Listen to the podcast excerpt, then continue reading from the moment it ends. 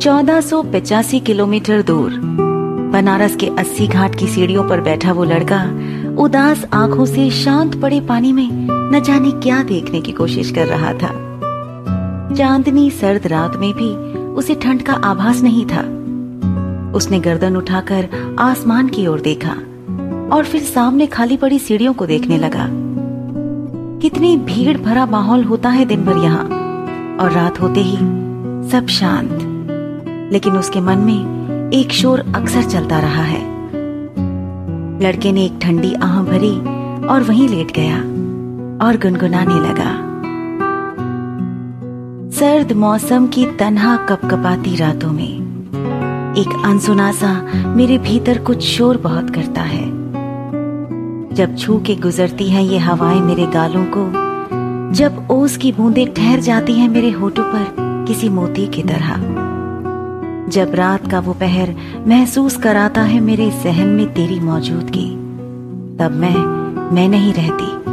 मैं घुल जाती हूँ तुम में कहीं। सर्दी की ठिठुरन पर तुम्हारी गर्म यादों का कंबल अक्सर ही लपेट लिया करती हूँ मैं। तुम्हारे ना होकर भी होने के एहसास से अलाव पर सेक लेती हूँ मैं अपनी हथेलियाँ और छू लेती हूँ उनसे अपने ठंडे गालों को। ये जानकर कि तुमने ही छुआ है इन्हें अनजाने में कभी। रात के वो पहर गुजर कर भी गुजरते नहीं हैं, और फिर तुम्हारी यादों की भूल भुलैया में खोकर सुबह हो जाती है। पर मुझे इंतज़ार है उस सुबह का, जो एक रोज तुम्हें अपने साथ लेकर आए। तुमसे मीलों की ये न जाने क्यों अब सजा सी लगती है। तुम्हारे बिना कटी रातें सुबह अब बेवजह सी लगती हैं। ये राज काजल से भी काली उन रातों में लिखा है, जिन रातों में तुम सिर्फ़ याद बनकर मेरे साथ रहे हो। हाँ तुम मुझमें मेरे बाद रहे हो। हाँ तुम। दो अलग अलग शहरों में मीलों दूर, रात के तीसरे पहर में दो दिलों में एक जैसा ही एहसास था। उन दो जोड़ी आँखों में कुछ था तो सिर्फ़ इंतज़ार। ये इंतज़ार अगर इधर था तो शहर से मीलों दूर उस तरफ़ भी था। अकेले सारिका ने ही ये चौदह साल का वनवास नहीं काटा था। कोई और भी था, जो बनारस के घाट की सीढ़ियों पर बैठकर अक्सर उस शाम का इंतज़ार किया करता था, जिस शाम उसकी मोहब्बत लौट कर आनी थी। इंतज़ार मोहब्बत का सबसे खूबसूरत हिस्सा होता है। ये इंतज़ार ही बताता है कि मोहब्बत की जड़ें कितनी गहरी है। सारिका के साथ साथ कोई और भी था, जो जाग कर बीते वक्त के बारे में सोच रहा था। सुनसान घाट की सीढ़ियों पर लेटा वो शख्स नज्म की उन लाइनों को गुनगुना रहा था, जो कुछ देर पहले उसने अपने फ़ोन पर पढ़ी थी। लाइनें गुनगुनाकर वो उठ बैठा और उदास आँखों से पानी की लहरों को देखते हुए बुदबुदाया। इंतज़ार से थके इन आँखों में एक ख्यालात चाहता हूँ। इन नज्मों को लिखने वाले मैं तुझसे एक मुलाकात चाहता हूँ। लड़का वहीं बैठा रहा। हाथ में बंधी घड़ी पर नज़र गई तो पाया रात के दो बज रहे हैं। लड़का अभी बैठा ही था कि ऊपर सीढ़ियों से उतरता हुआ एक पतला सा लड़का नीचे आया और उसके सामने आकर कहा तो तुम यहाँ हो? गुरु पूरे बनारस की खाक छाना है तुम्हारे लिए। और ये क्या बेहुदा शौक पाले हो तुम? जब देखो तब आकर यहाँ बैठ जाते हो। उधर तुम्हारे अम्मा बाबूजी परेशान है तुम्हारे लिए। अरे हम कुछ बोल रहे हैं, सुनाई दे रहा है कि नहीं तुमको? बाबा सो चुके हाँ मालूम है, पर तुम्हारी अम्मा, उनको कहा नींद आएगी? माँ का दिल तो जानते ही हो ना तुम? हम्म। फिर से उनकी कोई नज्म आई? हाँ उसे पढ़ते हुए खो गया था मैं। साला मोहब्बत ना हो गई, रत जगह हो गया। कर तुम रहे हो, जागना हमको पड़ता है। मुरारी, हमको एक बार इनसे मिलना है यार। इनकी लिखी नज्मों की ही बदौलत आज भी वो बचपन वाला इश्क ज़िंदा है। उसे भूल नहीं पाए हैं यार। और इस बात के लिए इन्हें थैंक यू बोलना चाहते हैं। किन है भैया? और किससे मिलोगे? जिनका कोई नाम नहीं, कोई पहचान नहीं तो क्या इन घाट की सीढ़ियों से बोलोगे थैंक यू नाम क्यों नहीं है? हमने रखा है ना उनका नाम। अच्छा क्या नाम रखे हो जरा हमें ही बताओ। मैडम जी। मैडम जी, ये कैसा नाम हुआ? मैडम जी, इसलिए क्योंकि हमने उनकी नज्मों से ही सीखा है, इश्क को ज़िंदा रखना। उनके शब्दों में इतनी गहराई होती है, लगता है उन्होंने भी किसी को टूट कर चाहा होगा। वरना इस शिद्दत से लिखना किसी के बस की बात नहीं। ख्वाबों की दुनिया से बाहर आ जाओ, शहजादे। तुम जो सोच रहे हो ना, वो मुमकिन नहीं है। ये बनारस और यहाँ के घाट अपनी दुनिया है। इसलिए यहाँ से बाहर जाने की सोचना भी मत। अगर भावना सच्ची हो तो मीलों की दूरियाँ भी एक दिन कम हो जाती हैं। भावना और सच्ची, अरे एक नंबर की झूठी है वो। उसका तो तुम नाम ही ना लो। प्यार का इजहार हमसे और सिनेमा देखने वो पान वाले के साथ जाती है। हम बताए रहे हैं, भावना के चक्कर में तो तुम ना ही पड़ो। यार तुम ना निपट मूर्ख हो। अरे हम फीलिंग्स की बात कर रहे हैं। हाँ तो तुम समझाओ ना। वैसे भी उस भावना के पीछे हमारा इतना रुपया बर्बाद हो गया। और तुम्हारी इस भावना के पीछे तुम्हारी जवानी बर्बाद हो रही है।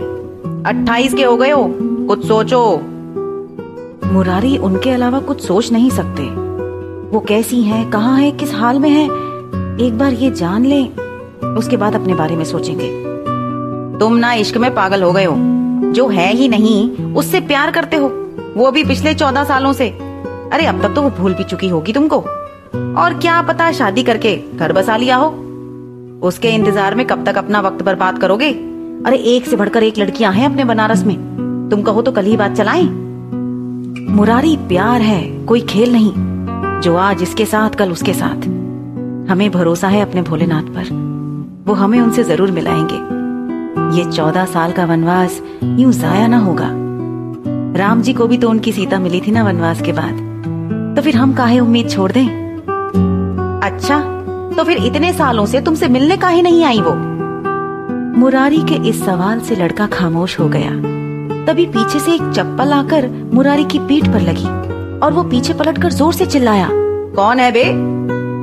ऊपर सीढ़ियों पर खड़ी औरत चिल्लाई, हम हैं तुम्हारी अम्मा जीना हराम कर दिया है इन लौंडों ने हमारा।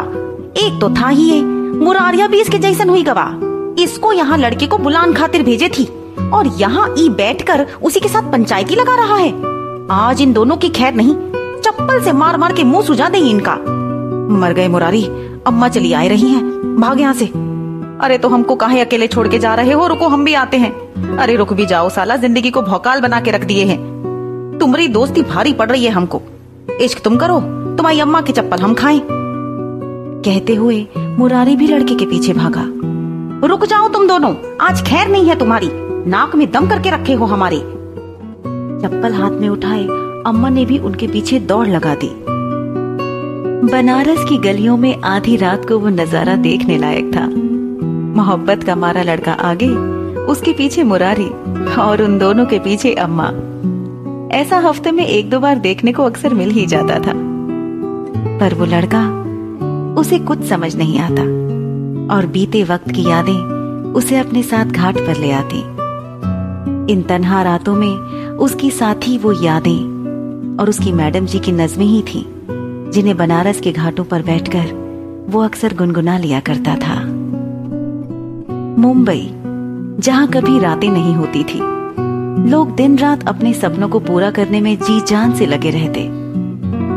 अक्सर कितने ही लोग अपनी किस्मत बदलने, हर रोज अपने घरों से निकलकर मुंबई आते थे। पर यहाँ किस्मत सबका साथ नहीं देती थी। सारिका की किस्मत ने उसका साथ दिया, और आज मुंबई के सभी बड़े बिजनेसमैन उसे जानते थे। उसके काम की तारीफ़ करते थे। बहुत कम उम्र में सारिका ने वो मुकाम हासिल कर लिया था, जिसे हासिल करने में कई लोगों को सालों लग जाते हैं। उसके हम उम्र लड़कों ने कई बार उसके सामने दोस्ती, प्यार और शादी तक का प्रस्ताव रखा। पर सारिका हर बार सहजता से इस बात को टाल देती। उसकी ज़िंदगी में कुछ था तो वो था उसका काम और दूसरा उसका रांझड़ा रश्मि के घर से निकलकर सारिका सीधा अपने ऑफ़िस पहुँची। आज वो ऑफ़िस एक घंटे पहले ही आ गई। उसने सभी ज़रूरी काम निपटाए और नवीन को बुलाकर आने वाले कुछ दिनों का काम समझा दिया। सारिका ने ऑफ़िस से एक हफ़्ते की छुट्टी ले ली। इतना एतबार तो अपनी धड़कनों पर भी हमने ना किया, जितना आपकी बातों पर करते हैं। इतना इंतज़ार तो अपनी सांसों का भी ना किया, जितना आपके मिलने का करते हैं।